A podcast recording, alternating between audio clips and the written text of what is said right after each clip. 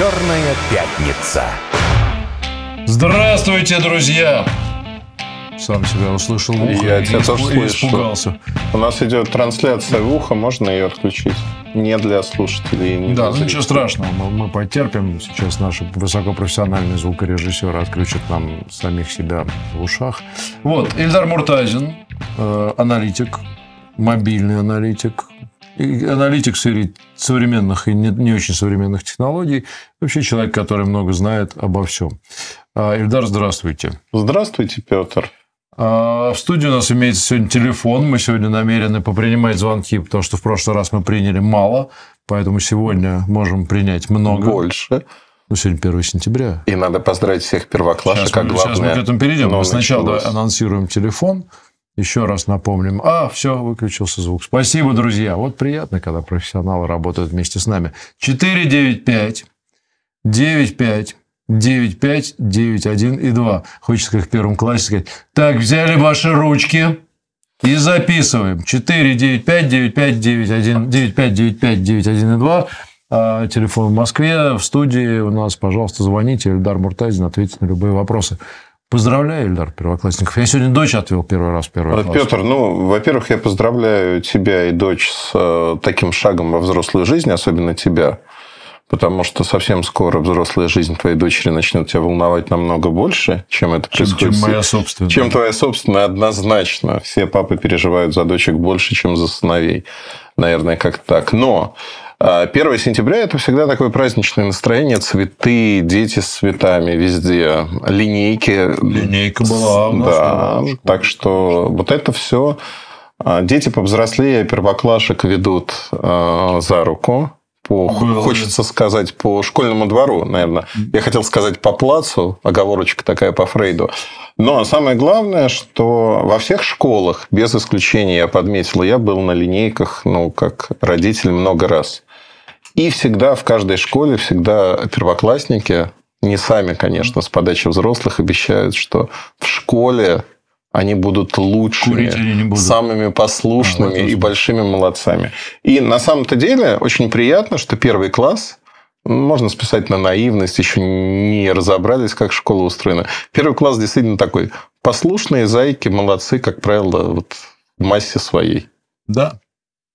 Ну ладно, поздравляем всех и учителей, естественно, и студентов, преподавателей, и всех. Э, Вчера, кстати, проезжал мимо Бауманского, там на Яузе. И ты знаешь, э, наверное, возрастное уже, такая чудесная оттуда молодежь. Ну, они, видимо, выходили или как что-то готовились, или это, может быть, абитуриенты, я не знаю. Ну, наверное, уже не абитуриенты все-таки вчера. Не знаю, что они там все делали, может, они учиться начали. И прямо огромное количество, такие прямо классные открытые лица, ребята такие все идут, думаешь, Бауманские, они же должны быть как-то вот типа тебя, такие в очках, как бы с залысинами уже. Вот. А нет, такие спортивные, классные ребята, девчонки. Я Ну, подумал, что... Просто в свои 18 я выгляжу чуть старше. в надежных руках будущее наших технологий. Еще раз напомню, телефон в студии 495-95-95-9102. Ну, а начнем мы с нашей любимой рубрики «Технологии и политика». Так, интересно, как же А. политика вмешалась в этот раз в технологии? Я просто хочу сразу. Во-первых, я, я хочу поблагодарить компанию Яндекс. Компания Яндекс уже две колонки значит, Яндекс прислала моей бывшей супруге. Вторая тоже не работает и не включается. А она сказала, что уже, ребят... А там уже контакт наладился.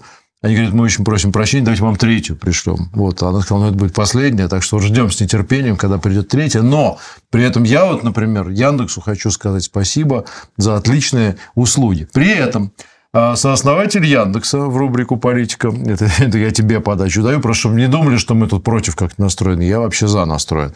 А сооснователь Яндекса Аркадий Волош, пишет газета, написал на прошлой неделе Financial Times, А. попросил Европейский Союз отменить санкции против него. Ну, потому что он э, считает, что э, ну, как бы э, многие, попавшие под санкции, верили, что смогут выйти из-под них. Ну, вот он, видимо, верил. Но теперь вот как-то он не может из-под них выйти. И Евросоюз, я так понимаю, не очень быстро рассматривает подобные э, заявления. А, ну, на мой взгляд, это только подтверждает то, о чем мы все говорили. Почему он назвался казах... каким он там? Казахским. казахстанским бизнесменом еврейского происхождения. Да? Ну, скорее казахом, живущим в Израиле. А, ну или так. Наоборот. Наоборот. Да. Вот. Ты знаешь, у меня ассоциация с радио всегда почему-то с детства, что на радио, когда звонят люди, кстати говоря, наш номер 495-959-591-2, мне просто хотелось сказать. Никто нам не звонит, Нам не...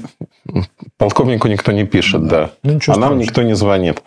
Но а, вот ассоциация с радио у меня всегда очень простая, что на музыкальной радиостанции едешь в машине, и такие звонки раздаются. Вот для Аркадия Воложа, мне кажется, сегодня надо поставить и в ближайшее время, несколько лет, ставить песню «Больно мне больно». Не унять эту жуткую боль. Потому что, ну, мы как-то наделяем людей, которые имеют э, большие деньги. Аркадий Волош э, имеет большие деньги, он миллиардер казахского происхождения, живущий в Израиле. В прошлом ответственный э, киприот, не путать с патриотом. То есть, как только появилась возможность, он стал киприотом. Ну, то есть, он ну, плохо ну, переносит ну, родину. Может, он человек мира просто. Он человек мира, он уже да. вышел за рамки, так сказать, вот одной страны. Безусловно, безусловно. Вижу в Турции. Безусловно, это так. А, Яндекс начинает на внешних рынках, и Яндекс всегда на них проигрывает. Это как бы их стезя всегда такая была. То есть финансирование идет за счет исключительно России. Что я хотел бы подчеркнуть вот в выступлении Аркадия Волжа, когда он захотел стать а, хорошим русским, чтобы с него сняли санкции. Сегодня это очень простая история, достаточно простая. Нужно публично обвинить Россию во всех смертных грехах. Ну, как бы это уже было сделано. Ну, на примере Тинькова, да, например, mm-hmm. мы можем увидеть. Ну, с него сняли с Тинькова. С него сняли, да. А дальше нужно пожертвовать энное количество денег в определенные европейские, американские институции для того, чтобы а, доказать деятельно, то, что вы а, действительно сочувствуете и поддерживаете борьбу с Россией. Угу. Что интересно, да, ну, там деньгами мажут очень просто. Эти деньги идут в том числе на поддержку ВСУ. Это, ну, как бы шаг в одну сторону.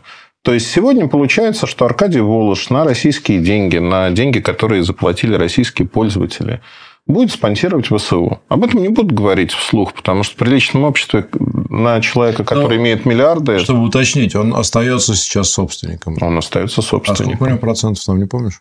30, по-моему, что-то такое. Нет, да? он больше, он почти половину. То есть его акции, акции семейного фонда Аркадия Волоша, это голосующие акции.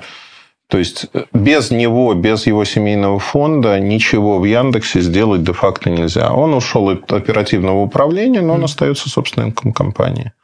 Ну, что ж, последим. А за его деятельностью еще одна интересная история, ту, о которой ты мне, собственно, напомнил. Да. Это компания Киевстар. О, да. которая отличилась. Мне кажется, это стоит э, послушать, потому что тут, так сказать, пришла, как говорится, им к ним туда беда, откуда не ждали. Ну, понимаешь, а сейчас же ну, они воспринимают ситуацию, опять-таки, мы не знаем, да, поставить на место другого человека нельзя.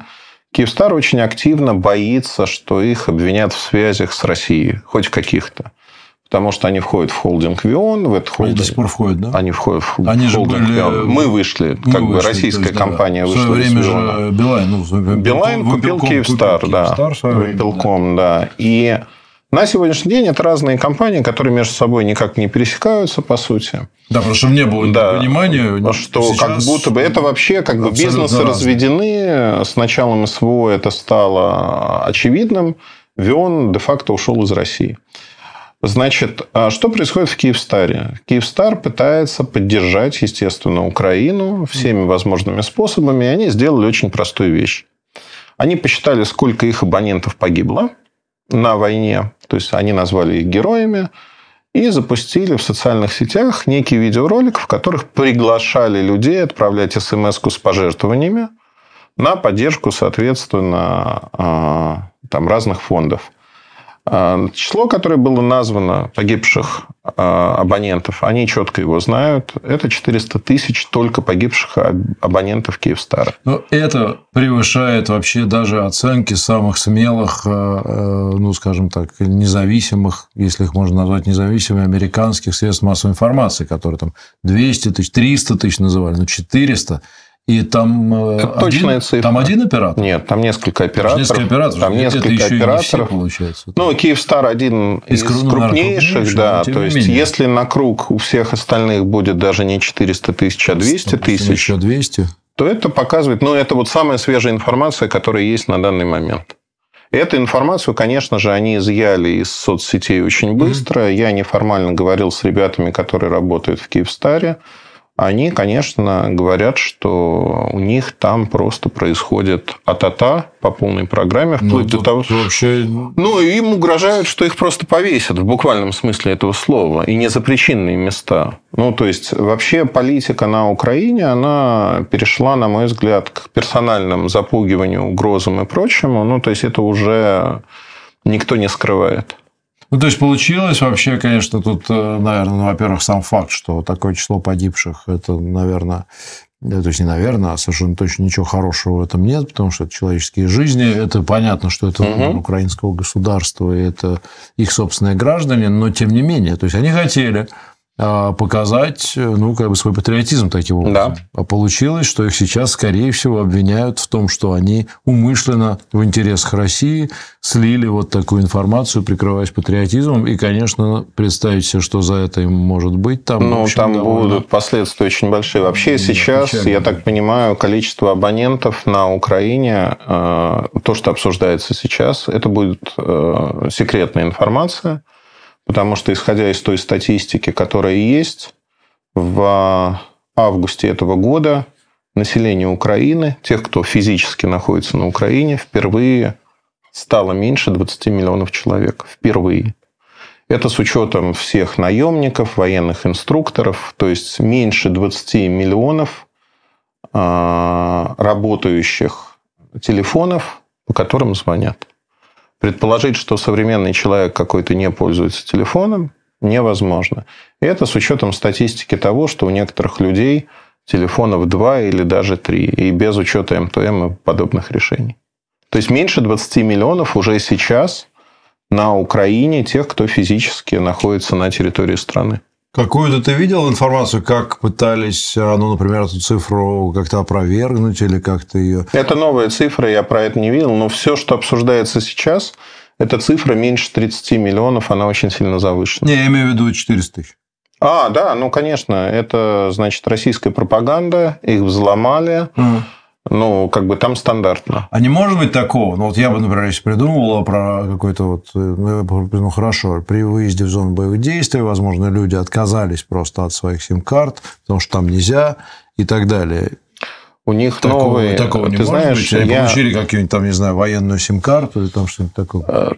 Вот в, любо, в любых э, критических ситуациях возникает новояз, который пытается скрыть. Он и в России есть, да, какое-то время мы взрывы называли хлопками, что меня, например, всегда удивляло. Ну, то есть, хлопок бытового газа, еще Ну, что-то. Тут вопрос. На самом деле, меня тоже удивляло, но на самом деле, что получается? Хлопок – это звук. Да, я нет. А, а взрыв – это как бы причина, причина звука. Но Если тебе неизвестно, что случилось, то как бы это хлопок до того момента, пока не выяснилось, что это был взрыв. Ну, примерно это, так. это новояз, который Ну пытается да, закамуфлировать какие-то события. Пожалуйста. Так вот, у украинских операторов появился новояз, который связан с ситуацией. Это безвозвратные потери а, сим-карт.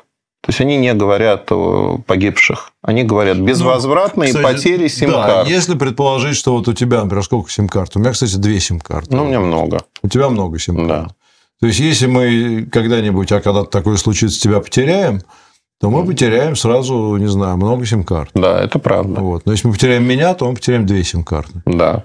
А если мы потеряем обычного человека, как правило, то мы потеряем обычно Одну-две. одну сим-карту. Одну-две. Но Я если это средний. человек, который для семьи заводит сим-карты, ну, это там 5, 6, 7 сим-карт будет. Ну, тогда у других будет ноль. Ну, да.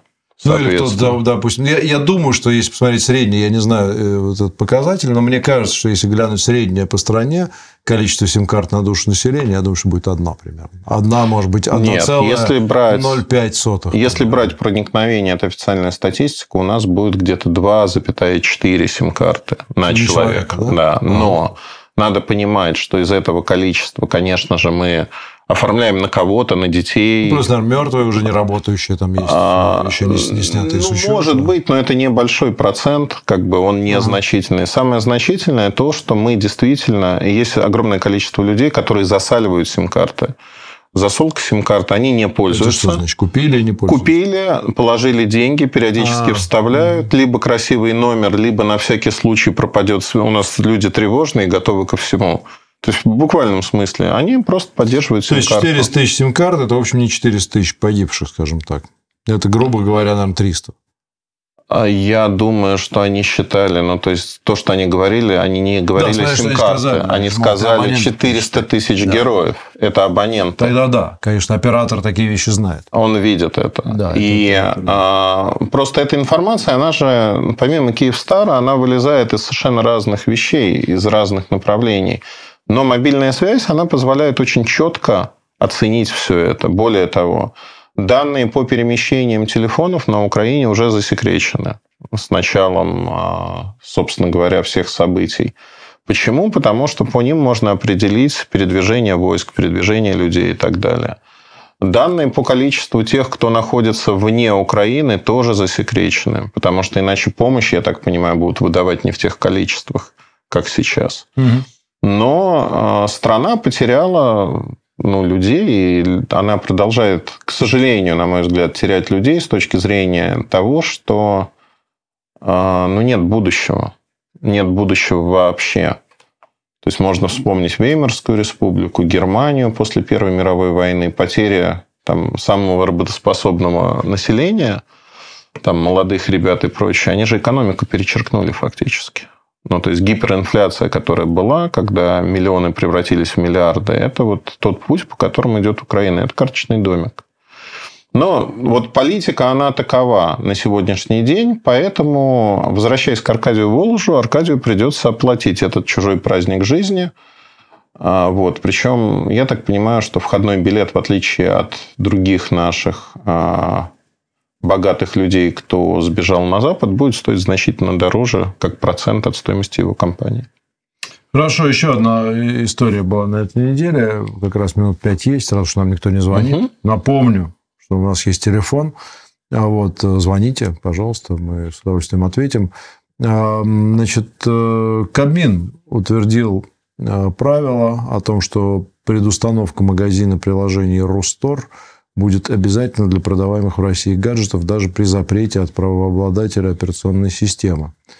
А, значит, э, при этом речь идет только об андроиде, но на, на iOS устанавливать отечественный магазин приложений не требуется. Но его там и нету, по-моему, да? Нет. Его и нету. Ну, он не может там существовать. Не может существовать.